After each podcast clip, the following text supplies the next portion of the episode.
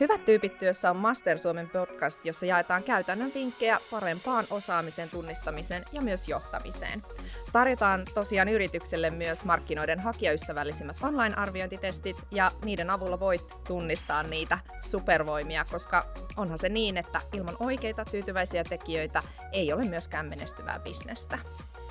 Tämän kauden teemana on vastuullinen rekrytointi ja aiotaan palata ehkä vähän yllättävienkin perusasioiden äärelle. Luvassa on viisi jaksoa totuuksia rekrytoinnista. Tule kuulolle, näiden jaksojen jälkeen sinäkin voit olla keskivertoa parempi ihmistuntija ja rekrytoija.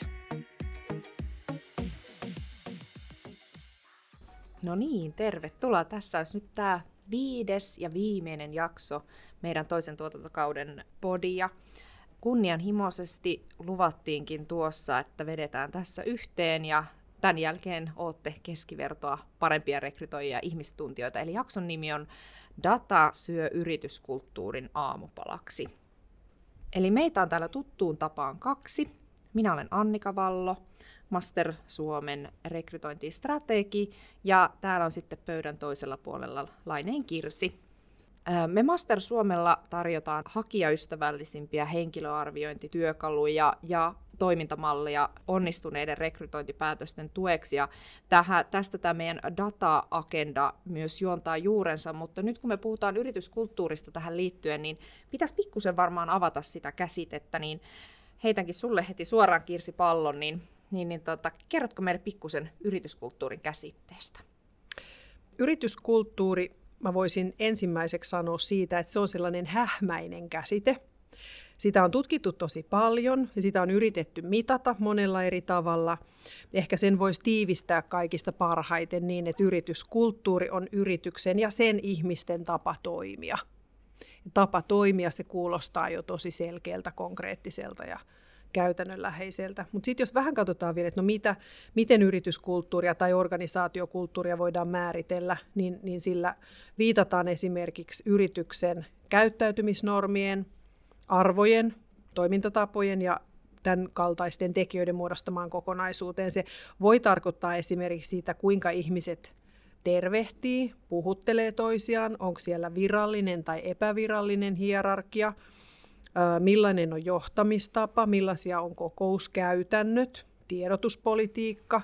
Eli kaiken kaikkiaan me voidaan puhua yrityskulttuurista aika laajana, monipuolisena asiana. Tietysti nyt tässä kontekstissa, missä me nyt, nyt puhutaan, niin, niin me puhutaan enemmän siitä, että, että mitä siinä rekrytoinnissa pitää pitää mielessään, että millainen ihminen sopii siihen meidän yrityskulttuurin Ehkä vähän vielä taustaa siitä, että miten se yrityskulttuuri syntyy, muovautuu, niin se yleensä syntyy aika pitkän ajan kuluessa. Se on se on aika lailla, voi, voitaisiin sanoa, niin kuin jatkuvassa muutoksessa.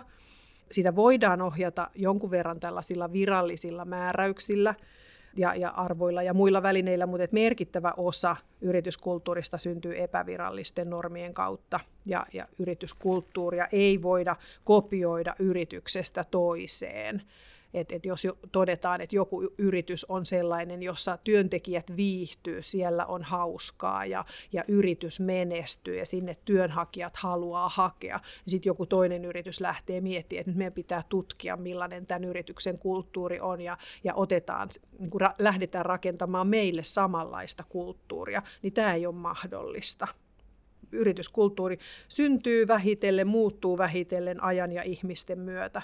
Ja, ja voi myöskin olla erilaisia piilokulttuureita, jotka, jotka voi vaikuttaa vuosia ja, ja jopa vuosikymmeniä. Eli aika ehkä niin kuin laajakin avaus tähän tai määrittely, mutta että käytännössä, jos sanotaan mitä se kulttuuri on, niin se on päätöksentekotapaa, keskustelukulttuuria, mahdollisia kissapöydälle nostamisia, puhetapaa, kyseenalaistamisen tapaa, toimintaohjeita, niiden noudattamista, ideoinnin mahdollistamista, yms, yms. Joo, ja monesti itse asiassa, kun puhutaan, tai yritykset puhuu yrityskulttuurista ja, Ja, ja me puhutaan rekrytoinnista ja tämä asia, mihin minä monesti törmään keskusteluissa, on se, että me rakennetaan meidän yrityskulttuuria, me panostetaan meidän yrityskulttuuriin. En tiedä, kuulostaako sun korvaa yhtään tutulta, mutta sitten mä oon itse ruvennut monesti miettiin, että et niinku, tavallaan yrityskulttuurihan jo on myös, että ennen kuin sitä niinku lähdetään rakentamaan mm. ja kehittämään. Ja myös se tavallaan sen senkin jotenkin kokenut, monesti yrityskulttuurista puhutaan vähän enemmän tämmöisessä rekrytoinnin yhteydessä, tämmöisessä ma- markkinoinnillisen mm. näkökulmassa. Me ollaan aikaisemminkin puhuttu tästä, että me niinku myydään, myydään niitä hyviä asioita siinä meidän yrityksessä, mutta sitten yrityskulttuurin kohdalla myös se inhorealistisuus, myös sen oman kulttuurin jo olemassa olevan, vaikka mm. sitä kuinka kehitettäisiin systemaattisesti, jatkuvasti, niin tiedostaa se, että se tietenkin myös muotoutuu tietynlaiseksi, ja kun mainitsit nämä piilokulttuurit, mm. niin niitäkin on. Niin sitten se, että me voitaisiin tai että meidän kannattaisi just tunnistaa myös niitä asioita, mitkä siellä ehkä ei ole vielä ihan niin kuin mm. parhaimmalla mm. mahdollisella tolalla. Ja se vaikuttaa rekrytointiin tosi paljon. Kyllä. Ja itse asiassa tästä me puhuttiin äh, jossain aikaisemmassa jaksossa myöskin just siitä, että kuinka realistisesti rekrytoijat, esihenkilöt uskaltaa tarkastella sitä, että mitä meidän yrityksellä on nyt tarjottavana. Ja, ja niin kuin, että maalaillaan ehkä niitä semmoisia kauniita ruusuisia kuvia, joilla halutaan houkutella hakijoita, erityisesti silloin, jos hakijoista on pulaa. Ja, ja niin kuin ei uskalleta kertoa siitä, että no meidän meidän organisaatiossa nyt on esimerkiksi vähän tällainen hitaampi ja kankeampi päätöksentekokulttuuri. Mutta tämähän on just nyt sitä, mistä, mistä äsken sanoit, että, että sitä pitää pystyä analysoimaan, ei pelkästään siinä, että mikä kaikki meillä on, on niin kuin sitä niin kuin positiivista ja hyvää, vaan että, että minkälaisia kipukohtia meillä ehkä on siinä, siinä meidän toimintatavoissa, jos mä ehkä mielellään puhuisin nyt yrityskulttuurista mieluummin, että ne on ihan niitä käytännön toimintatapoja. Kyllä, joo. Eli millä tavalla siellä yrityksessä hoidetaan asiat, niin se voi olla tosi olennaista, kun mietitään sitä, että millä tavalla se henkilö viihtyy ja pystyy ylipäätänsä työskentelemään ja menestymään siinä yrityksessä. Ja sen takia sitä on tosi hyvä mm. tutkia. Mm. Tota, jos me mietitään vielä tuota, sitten tämmöistä käsitettä kuin kulttuurin sovittamista, englannista on käytetty paljon tätä culture fit tai kulttuurifitti suomeksi, niin millaisia asioita sulla tulee siitä mieleen, niin jos rekrytoinnin näkökulmasta, että mitä, mitä asioita huomaat tuolla, tuolla tota, yrityksissä, kun lähdetään tekemään sitä matchia?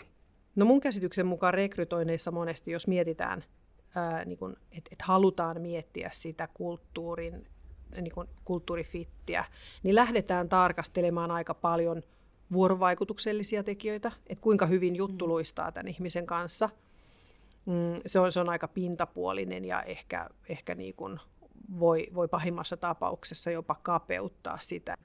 Joo, ja itse asiassa tuosta vuorovaikutuksesta tuleekin mieleen, että just ryhmähaastattelut on, se, on niiden tarkoitus on monesti arvioida sitä, että miten se henkilö niin kuin, sopii mahdollisesti porukkaan, miten hän niin kuin, miellyttää ehkä niitä tulevia työkavereita.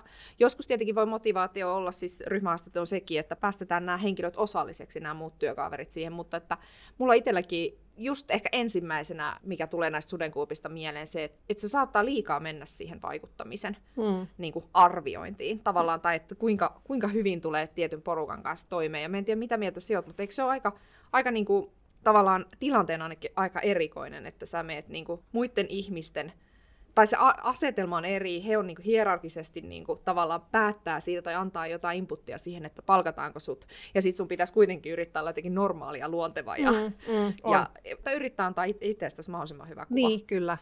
Ja siis se, mikä, mikä noissa niin rekrytointihaastatteluissa, jos miettii, että minkälaisia asioita siinä kandidaatista halutaan, halutaan selvittää, kun mietitään, että sopisiko tämä henkilö meille, niin, niin kyllähän siinä, siinä mennään tosi paljon fiiliksillä. Kun sitten mä mietin siinä myös lisäksi just, että, että millaisia asioita esihenkilöt havainnoi tai rekrytoijat havainnoi niissä haastattelutilanteissa, niin ne on tosi paljon just sellaisia, että, että no uskaltaako toi ihminen nyt puhua kuinka niin kuin rohkeasti asioista, onko hän suorapuheinen ja, ja sitten rekrytoija miettii, että no meidän organisaatiossa on tällainen suorapuheisuuden niin kuin tapa, että, että joo tällainen sopii meille hyvin. Taikka sitten jos joku on hienotunteisempi kulttuuri, niin sitten kandidaatti on suorapuheinen, niin sitten todetaan, että no ei, ei tällainen tyyppi ei sovi meille. Ja eihän silloin me niin kuin keskitytään todella kapeaan osaan siitä ihmisen kokonaisuudesta. Hän voisi tuoda sinne ihan oikeanlaista osaamista, mutta sitten me ajatellaan, että ei tällaista niin kuin suorapuheisuutta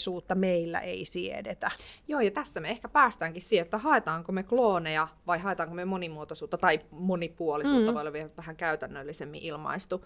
Jääkö se joku semmoinen, ulko- tai jääkö se henkilön kompetenssi sen ulkoisen vaikuttamisen niin kuin jalkoihin, Joo. tai sen, että miten se henkilö on tilanteessa. Ja sitten tästä me puhuttiin siitä äh, hakija-motivaatiojaksossa, että niin esihenkilöllä ihan, ja haastattelijoilla on ihan erilainen niin kuin, tavallaan tatsi siihen, että kuinka hyvin he tiedostavat vaikka se valta-asetelma siinä haastattelussa. Mm. Että tavallaan, että voiko he niin kuin, olettaa, että se henkilö uskaltaa just siinä tilanteessa, jossa on rajallinen aika rakentaa luottamusta ja turvallisuuden tunnetta, niin kuin olla just sellainen kuin hän olisi. Mm me pystytään, niin kuin me ollaan tässäkin podcastissa puhuttu, me pystytään kyllä sitten saamaan ihmistä tietoa siitä, että millä tasolla he yleensä vaikuttaa. Mm.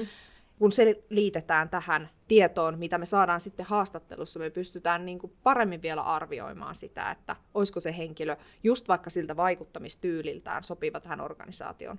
Tai sitten vaikka jostain toisesta joku äh, järjestelmällisyyden tai sitten kaauksen sietämisen, jos mm. mennään tähän inhorealistisuuteen, mm. niin mm. jossain yrityksessä voi olla tosi vähän rutiineja ja toimintamalleja, joiden avulla tehdään, että sit pitää niinku ehkä sietääkin semmoista niinku kaosmaista mm. tilaa.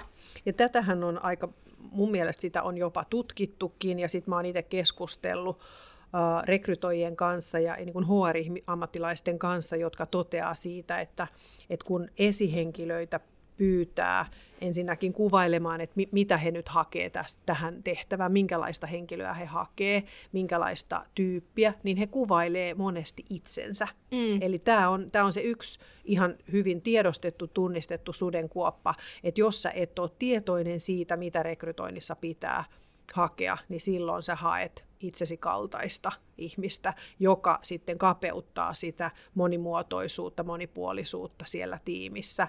Ja et onko parempi tiimi sellainen tiimi, jossa kaikki tulee hyvin juttuun keskenään, vai sellainen, jossa sitten on erilaisia näkökulmia ja, ja välillä ehkä tulee myös niitä törmäyskursseja, mutta et sitten meillä on kuitenkin se yhteinen tavoite, johon mennään ja tuodaan sillä erilaisella käyttäytymisellä, erilaisilla tulokulmilla sitä, sitä niin kuin uudenlaista ajattelutapaa. Pystytään myös ehkä ratkomaan ongelmia eri tavoilla, kun on erilaisia ihmisiä tiimissä. Joo, ja kyllähän tietenkin, jos kaikki on vaan silleen, että jes, hyvin menee, niin, ja sieltä puuttuu se henkilö, joka sanoo, että hei, että tämä asia pitäisi nyt miettiä vielä ennen kuin me pistetään tuotantoon niin sanotusti, niin, niin, niin onhan siinä se riski, että jää joku olennainen asia ehkä huomaamatta, jos ei ole sitä henkilöä, joka siellä sitten tuo kriittisesti asioita esiin. Semmoinen, mitä mä tässä nyt vielä rupesin miettimään, että, että tota, helpostihan, että, että missä kohtaa tätä kulttuuri, kulttuuriyhteensopivuutta mitataan ja arvioidaan, niin sehän on siellä, se on nimenomaan haastattelu. Kyllä.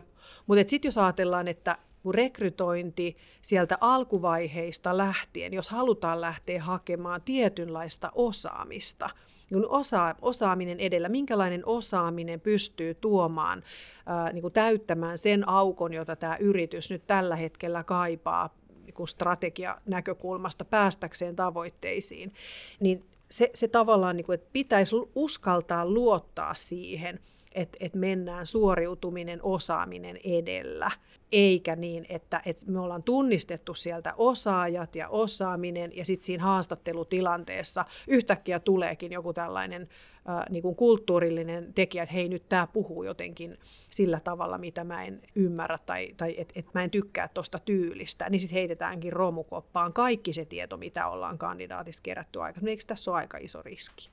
Mm.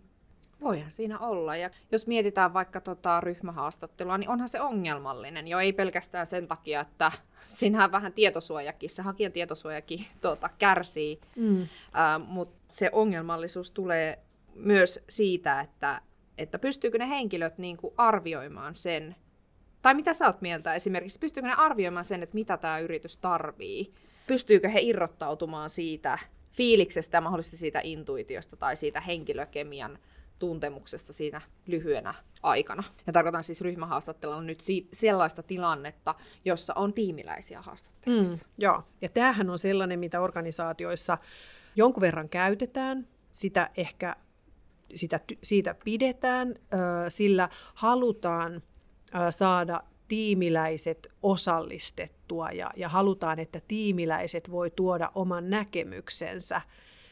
Ja, mut mun täytyy kyllä sanoa, että mä oon tästä aika, aika isosti eri mieltä, koska ää, mitä, et, et jos ajatellaan, että meillä on haastattelu, jossa on tiimiläisiä – et ensinnäkin, mikä on sen haastattelun tarkoitus? Miksi tiimiläiset haastattelee? Onko tarkoitus se, että kandidaatti näkee, minkälaisia tiimiläisiä siellä on? Ja toisinpäin sama juttu, tiimiläiset näkee, minkälainen tämä kandidaatti on. No kuinka paljon me viisastutaan siitä, että me nähdään ja keskustellaan puoli tuntia viiva tunti. Eli se on se yksi kysymys, mikä on sen haastattelun tavoite. Ja toinen kysymys, millä tiedoilla tiimiläiset arvioi sitä, että voisiko tämä henkilö sopia. Onko heillä tieto siitä, mikä on sitä osaamista, jota yritys haluaa, jota yritys tarvitsee, ja että et jos tiimiläisillä ei ole tätä tietoa, niin mil, miltä pohjalta he on mitään mieltä kandidaatista. Ja kolmas ongelma tulee siinä, että jos joku tiimiläisistä on sitä mieltä, että et tota, et, et mun mielestä tätä kandidaattia ei pitäisi valita, niin, niin mitä sitten tehdään? Kuka tekee sen valinnan, että, että nyt sun mielipidettä ei kuunnella. Tai että sun mielipide nyt vaikuttaakin tässä. Eli musta se tuo aika paljon sellaisia asioita, jotka ainakin täytyy miettiä etukäteen, että jos tiimiläisiä halutaan osallistaa rekrytointeihin ja ottaa mukaan haastatteluihin, niin se pitää todella suunnitella tarkkaan ja määritellä, kuka tekee mitäkin, mikä on se, se niin kuin, um, rooli, mikä heillä on ja mi- miltä pohjalta he ottaa kantaa ja mihin asioihin he kiinnittää huomiota Joo, siinä haastattelussa. Kyllä, ja sitten kun meillä on tosiaan näistä vinoomista puhuttu, ja mainittiinkin aikaisemmin tuo, että itse oman kaltaisestahan tai semmoista itsesalaisestahan on hirveän helppo pitää, mutta sitten on tuossa olemassa myös se ryhmäpaine mm, mm, ää, aspekti, eli jos nyt niitä käytettäisiin kuitenkin niitä ryhmähaastatteluja, niin sitten on kyllä tosi tärkeää, että jokainen eka kirjoittaa se oman näkemyksensä jonnekin ylös ennen kuin aletaan keskustelemaan koska siitä käy hyvin helposti se, mikä on siis ihmisaivoille tyypillistä tämän ryhmäpainevinouman mm. takia, että me aletaan niin kuin mukautua sen toisen henkilön tai sen ryhmän näkemykseen. Mm, kyllä. Ja sitten kyllähän, niin kun, jos tiimiläiset halutaan osallistaa rekrytointeihin ja, ja toteutetaan ryhmähaastatteluja, tai mä itse asiassa puhuisin mieluummin tiimihaastattelusta, mm. niin, tota, niin kyllähän silloin nämä tiimiläiset pitää kouluttaa myös rekrytointeihin. Ja, ja kuinka moni sitä on tehnyt, niin en, ole kuullut itse ainakaan. No tota, me ollaan tosiaan tässä puhuttu paljonkin datasta ja erilaisista tavoista tehdä laadukkaasti rekrytointia tämän podcastin aikana, ja tavoitteenahan siinä on tunnistaa se henkilö, joka pärjää, poistaa se epävarmuus sen päätöksenteon hetkeltä, ja ö, sitten mahdollisesti myös pystyy johtamaan tätä henkilöä mahdollisimman hyvin alusta lähtien. Ja kun me tässä nyt ollaan sanottu, että data se yrityskulttuurin aamupalaksi, niin varmaan meidän kannattaisi puhua nyt siitä, että miten nämä asiat linkittyy toisiinsa.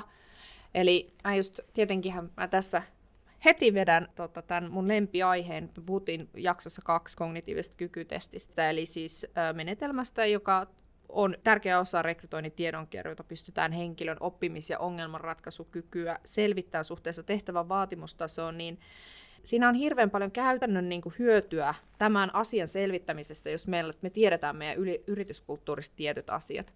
Eli nyt jos mietitään vaikka semmoista tilannetta, että me tiedetään vaikka, että meillä on olemassa paljon ohjeistusta, paljon rakenteita, paljon kollegoita, joilta kysyä apua, niin silloin me pystytään tai olemaan luottavaisempi sen suhteen, että henkilö, jolla on tietynlainen substanssiosaaminen, mutta vaikka hän ei olisi oppimis- ja ongelmanratkaisukyvyltään, se ei olisi hänen vahvuutensa esimerkiksi, niin me pystyttäisiin silti luottamaan, että hän, hän pystyy menestymään tässä meidän, meidän niin kuin toimintatavassa ja kulttuurissa, varsinkin jos sen kulttuuri sitten vaikka sopii se, että voi kollegalta aina kysyä apua.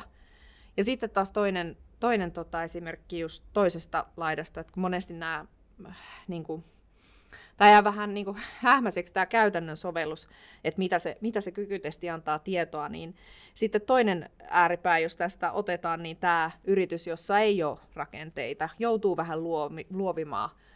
Yrittäjät puhuu tai, tai tuota, henkilöt puhuu, jotka rekrytoi yrittäjähenkisyydestä tai, tai sitten jostain tämmöisestä no, itseohjautuvuudesta ja mitä muita klassisia adjektiiveja, mutta käytännössä se tilanne voi olla se, että tiedetään, että meillä on organisaatiossa tämmöisiä hetkiä, jolloin ei ole valmiita toimintaohjeita, täytyy vähän yrittää parhaansa mukaan selviytyä, niin sitten henkilöt, jotka vastaa sitä työn vaatimuksia, mitä tämä yrityksen toimintatapa aiheuttaa kyvykkyyden osalta, niin heillä ei tule siitä ainakaan sitten todennäköisesti ongelmaa siltä osin siinä tehtävässä ja yrityksessä menestymisessä. Eli, eli tavallaan he sopii siltä osin siihen yritykseen, kun he pystyy päätymään suht helposti vaikka parhaisiin mahdollisiin loogisiin johtopäätöksiin. Mm.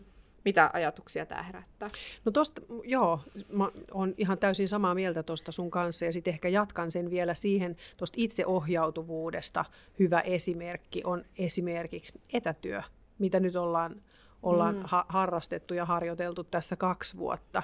Ja on tutkittu myöskin sitä, että minkälaiset ihmiset viihtyy ja pärjää etätyössä ja minkälaiset ihmiset sitten taas kaipaa sitä lähityötä, kollegoita ympärilleen, niin, niin esimerkiksi tämä itseohjautuvuuden taso on yksi niitä, joka määrittää aika vahvasti sitä, että, että pärjääkö, viihtyykö henkilö etätyössä. Ja sitten tullaan myöskin tuohon yrityskulttuuriin, että kyllähän esimerkiksi se, että että että mikä meidän yrityksen tapa toimia on, pitääkö meillä tulla toimistolle, pitääkö tai voidaanko tehdä töitä etänä, miten me kun järjestetään erilaiset niin kuin palaverikäytännöt silloin, jos me ollaan eri paikoissa töissä, niin, niin tämän kaltaiset asiat on ennemmin niitä, mitä pitää siinä rekrytoinnissa selvittää, että sopeutuuko henkilö siihen, että hän on itse ohjautuva ja järjestää itse sen oman työnsä, vai kaipaako hän siihen sitä struktuuria ja rakenteita ja selkeitä ohjeita ympärilleen, koska niitä niin kuin,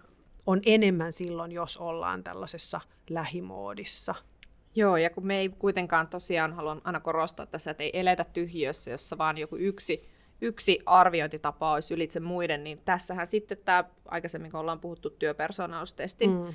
hyödystä, niin siinähän me pystytään selvittämään oikeasti niitä toimintatapoja, millä, millä, tas, millä tason se henkilö arvioi itsensä suhteessa muihin, jolloin me sitten pystytään myös tukemaan sitä päätöstä niiltä osin, kun vaikka mietitään nyt, että kuinka paljon tämä henkilö nauttisi joko siitä itsekseen tehtävästä työstä mm. tai, tai sitten ryhmässä tehtävästä, koska aika monesti henkilöt, jotka haluaa päästä haastatteluun, haluaa mahdollisesti saada sen työpaikan, niin, niin, niin kyllä se ehkä se työskentelen sujuvasti yksin, yksin ja, mutta nautin ryhmässä työskentelystä tai joku muu sopivasti molempiin suuntiin niiava, hmm. niiava tuota, kuvaus on, on aika tyypillinen. Hmm. Samaten kuin sit se olen nopea oppimaan. Hmm.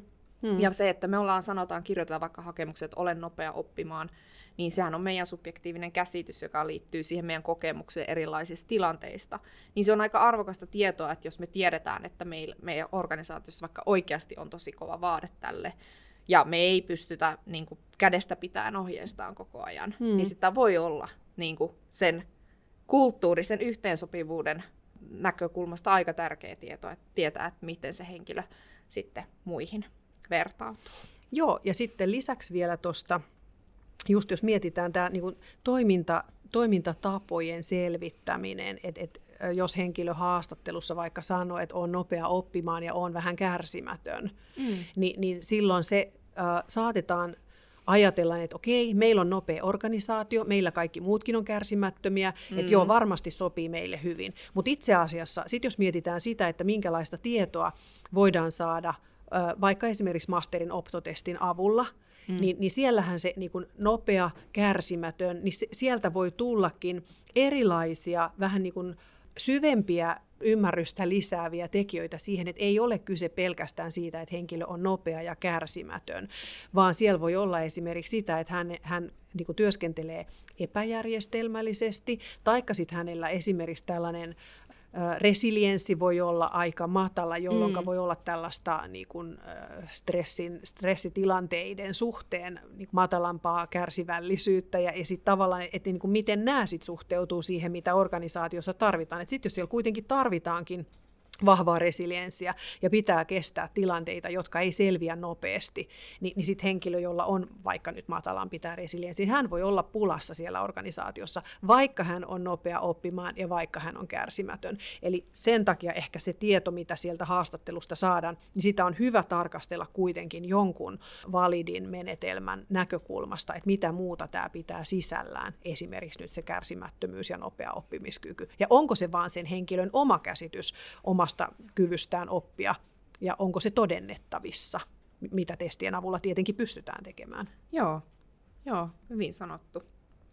Hei, mulle tuli semmoinen juttu mieleen itse asiassa tässä yhteydessä, kun puhuttiin siitä, että miten, miltä henkilöt vaikuttaa, niin miten sitten nämä tietyt tavat tai tietyt arviointivat, niin esimerkiksi videohaastattelu, mehän sitä ei vielä tiedä, että se on tosi uusi juttu, sitä paljon käytetään, Meillä ei ole siitä niin kuin samalla tavalla tutkimusta kuin sit vaikka jostain henkilöarviointimenetelmistä, mutta, mutta siinä niin kuin monesti itsestä tuntuu, että voi olla tosi helppo hypätä johtopäätöksiin sen henkilön energian tai supliikkiuden tai, tai luontevan esiintymisen tai jonkun muun tämmöisen kautta. Niin mitä, mitä ajatuksia tämä sussa herättää, niin kuin jos mietitään, että culture fittiä tai kulttuurista yhteensopivuutta arvioidaan myös tätä kautta. Niin, no videohaastattelu nyt on niin kuin, vahvasti pohdintaa herättävä asia sen takia just, että, että siinä voi onnistua, päästä eteenpäin, tai sitten siinä voi niin kuin kandidaatti. Tai sitten voi epäonnistua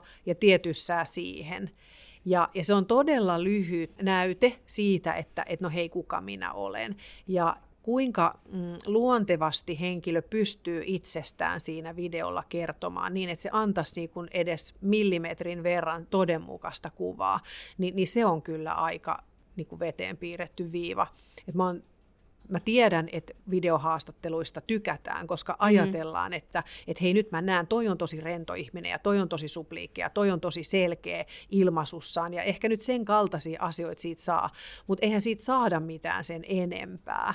Ja et, et niinku se, että jos joku henkilö on iloinen ja reipas siinä haastattelussa, totta kai meille muodostuu positiivinen mielikuva mm. siitä ihmisestä, se on ihan selvää, mutta että voidaanko me vetää siitä johtopäätöksiä, että hei tällaisia iloisia reippaita ihmisiä me tarvitaan meidän organisaatioon, niin kyllä musta tässä mennään kyllä aika, aika semmoisella niin kuin helpoilla keinoilla, jotka, jotka jää kyllä pintapuoliseksi. Joo, siis mielenkiinnolla odotan. Varmasti jossain vaiheessa tulee jotain tutkimuksia siitä, että jos vaikka tehtävä vaatii sitä, että esiinnytään videolla mm. tai esiinnytään no nykyisin varmaan kaikki tietotyötä tekevät jonkun verran videopalavereissa on, ja että tavallaan, että se voitaisiin jotenkin linkittää siihen työtehtävään jonkinlaisena niin kuin näytteenä mm. siitä, että nyt onnistuu tällä tavalla. Mutta muussa tapauksessa on kyllä vähän, vähän aika taipuvainen samaan, samaan suuntaan, eli kyllähän ne samat ei, ei sillä ole varsinaisesti semmoisia vinoumia poistavaa vaikutusta. Ei. Mutta sitten ymmärrän toki senkin, että minkä takia se on muodostunut suosituksi. Eli niin. helpompi niin kuin, arvioida niitä kandidaatteja, kun ei tarvitse sopia aikatauluja ynnä muita, mutta sitten tavallaan monesti itsellä on tapana kyllä kyseenalaistaa myöskin se, että paljon niitä tarvitaan, niitä eri vaiheita.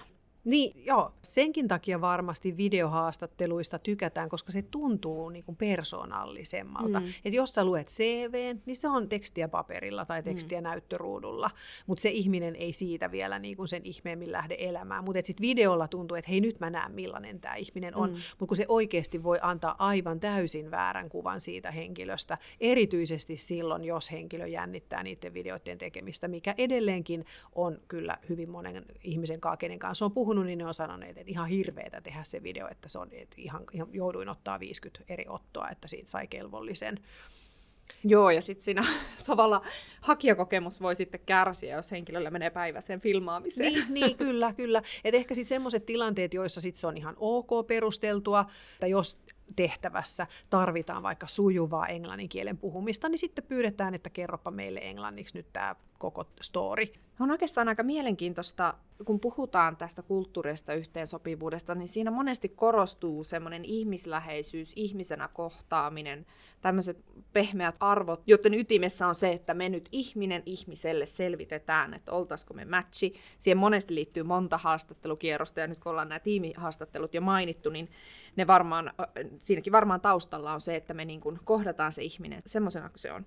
Ja se, mikä on musta vähän itse, itsestä surullista, on se, että että tavallaan niin kuin psykometrisen datan, eli näiden online-testien, jotka antaa meille todella luotettavaa ja hyödyllistä tietoa, niin käyttö tuntuu joskus, että se koetaan niin kuin hirveän kylmänä. Mm. Ja sitten paradoksaalista on myös se, että ne itse asiassa auttaa meitä näkemään sen ihmisen mm. paremmin. Kyllä. Mitä ajatuksia tähän? No musta on ihan valtavan tärkeä ja hyvä asia, koska itse asiassa just näin se on, että, että organisaatiot, ketkä tulee ulos niin yrityskulttuurin ää, nimissä tällaisena, ää, että niin kun, ihmisläheisinä, avoimina, ketterinä, nykyaikaisina, moderneina, mitä ikinä organisaatioita ollaankaan. Että meidän rekrytointiprosessi on, on ihmisläheinen ja hakijalähtöinen, jolloin se käytännössä voi tarkoittaa just näitä videohaastatteluita ja muuta, että nähdään ihminen ihmisenä. Mutta just niin kuin sä sanoit aika naulan kantaan, että et silloin, silloin me tehdään rekrytointia kyllä aika lailla näiden ajatusvinoumia sisältävien menetelmien varassa – ja se, että, että me oikeasti osattaisiin ajatella psykometrista dataa tuottavat menetelmät, että nehän on ihmisläheisiä, koska niissä, niiden avulla me saadaan just se tieto, että mitä kaikkea henkilön vahvuudet on ja mitä on ne kompastuskivet huomioitavat seikat, jotka meidän täytyy joka tapauksessa ymmärtää, jos tämä henkilö palkataan, jotta me osataan johtaa häntä oikein. Joo, ja sitten tämä onkin mikä, semmoinen, mikä onneksi saa hyvää vastetta meidän asiakkaissa on se, että ne kompastuskivet, ne tulee aina ilmi. Niin, ne kyllä. tulee, pahimmassa tapauksessa ne tulee ilmi sillä tavalla, että tulee koeaikapurku. Hmm. Tyyppi on sitä mieltä, että ei, ei tämä tehtävä ollut ollenkaan semmoista, mitä ajattelin, ei haasta tarpeeksi. On ihan niin kuin, että ei, ei nyt jotain ihan muuta. Tai sitten toinen vaihtoehto on, niin kun meillä menee vuosi ennen kuin me tajutaan, että tällä tavalla me oltaisiin voitu tukea tätä henkilöä. Hmm. Hmm. Niin me pystytään saamaan itse asiassa tätä tietoa hyvinkin aikaisessa vaiheessa. Hmm. Ja et sille, että me pystytään sitä tukemaan sitä yksilöä siinä heti siitä alusta lähtien. Ja sitten vielä tässä pitää vielä laittaa, että kun me ei, meille, me ei todennäköisesti, varsinkin nyt kun työntekijät liikkuu koko ajan, niin me voidaan unohtaa ihan ne, siis ne meidän toivellistat, joista var, varmasti on tässäkin podcastissa puhuttu, eli tiedätkö samaa mieltä, niin tietää, että missä asiassa me voidaan tehdä kompromissi, mitä mm. me ehkä voidaan jopa tukea. Jos me tiedetään, että se henkilö tarvii tukea, mm.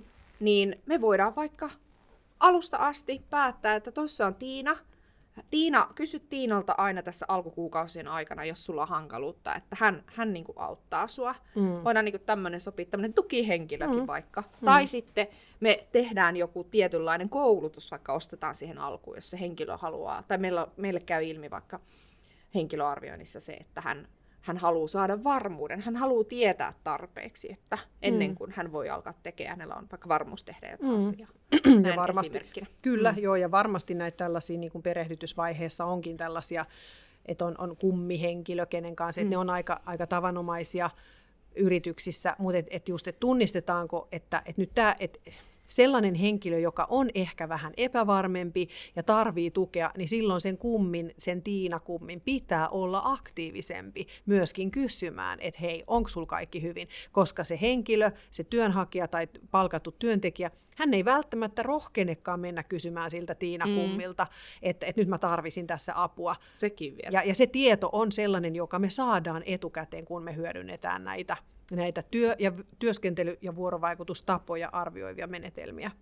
Joo, ja sitten tuosta tulikin vielä mieleen sitten niin kuin erityisesti ryhmät, jotka hyötyy tämän tyyppisestä ajattelusta, että ei ole vaan se, että nyt meillä on rekrytointipäätös tehty ja jes, maailma on valmis, vaan että me kuljetetaan se tieto läpi sen, sen työn, varsinkin sen työntekijäpolun alun. Eli niin kuin esimerkiksi vaikka PK-yritykset, jossa, jossa on kova kasvu, mutta ei ole vielä vaikka HR. Hmm. Eli, eli siellä niin kuin voi olla aika tuskallista, kun mietitään, että, että miten me pystytään johtamaan tätä henkilöä mahdollisimman hyvin alusta lähtien, kun ei meillä ole mitään samaa putkea kaikille, hmm. mihin mennään, että tosta vaan perehdytetään. Ja itse asiassa se on myöskin, jos miettii, että vaikka kun on puhuttu tästä kognitiivisesta kyvykkyydestä osana tätä tietoa, niin henkilöt oppii ihan eri tavoilla ja erilaiset niin kuin, tavat niin kuin, sopii toisille paremmin kuin toiset, niin senkin takia tietynlaiset perehdytysprosessit turhauttaa toisia ja toiset kokee, että tämä perehdytys ei ole yhtään riittävää.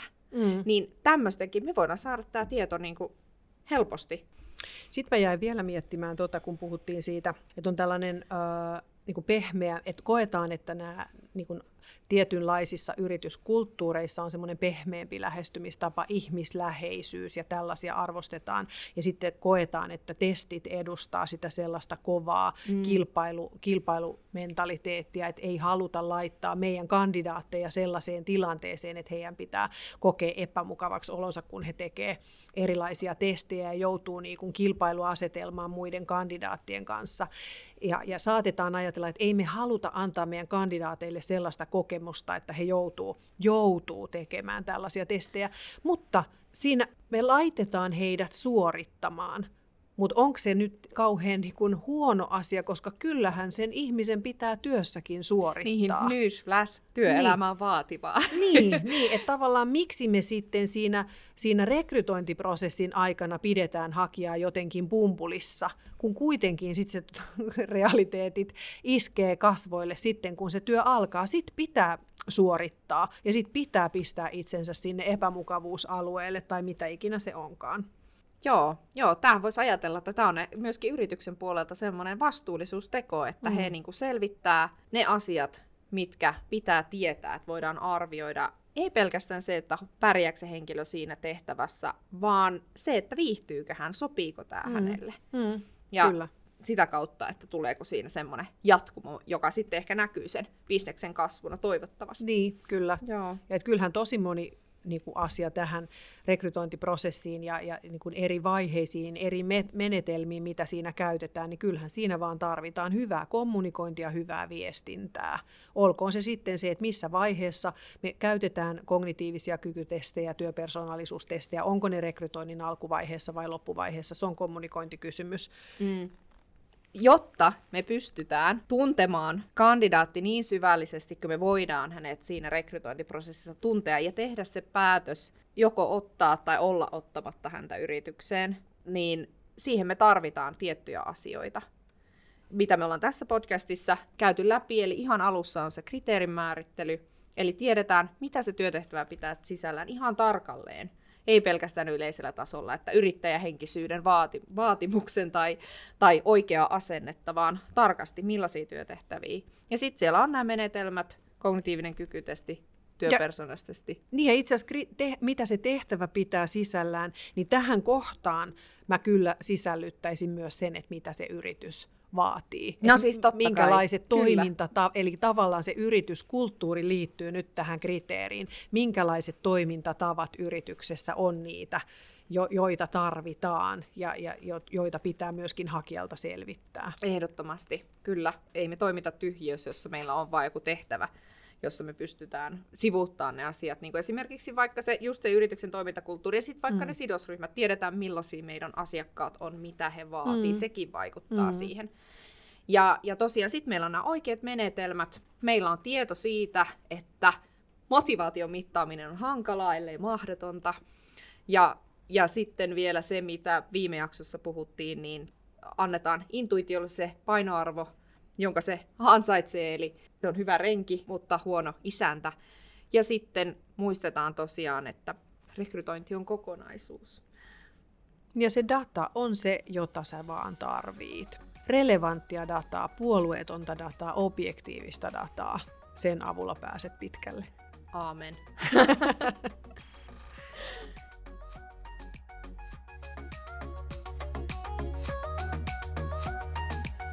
Miten meni? Haluatko kuulla lisää totuksia paremmasta rekrytoinnista? Ota Masterin kanavat seurantaa somessa, Häsärillä Master Suomi ja osta meiltä ne markkinoiden hakijaystävällisimmät, helppokäyttöiset online-testit yrityksen omaan käyttöön.